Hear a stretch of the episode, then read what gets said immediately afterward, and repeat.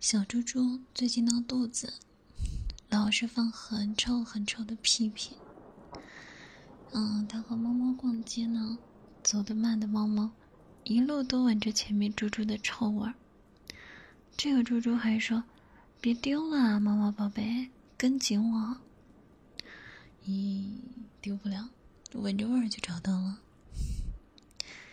和猫猫看电影的时候，戴着两层口罩的猫猫还是皱着眉头。可看恐怖片害怕的猪猪，竟然把它抱得紧紧的。哼，猫猫想，不行，一定要给他点惩罚。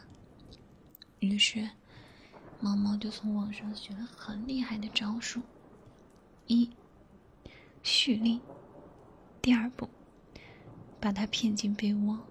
第三步，迅猛一击，并立马封住被窝，让味道与它共存一地。第四步，尽情嘲笑。哼，好，就这么办。猫猫的计划一切顺利。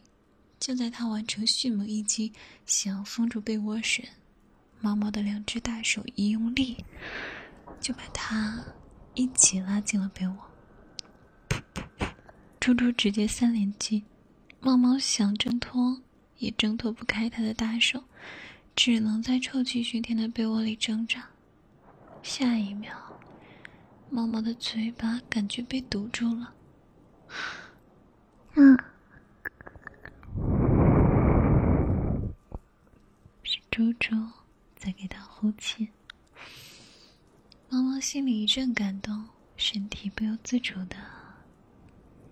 开始扭动，好甜啊！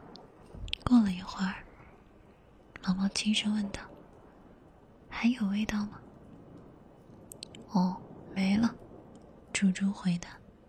“啊，那我们出去吧。”“不要。”猪猪的大手在猫猫的身上抚摸。接下来，我要开始耍流氓了。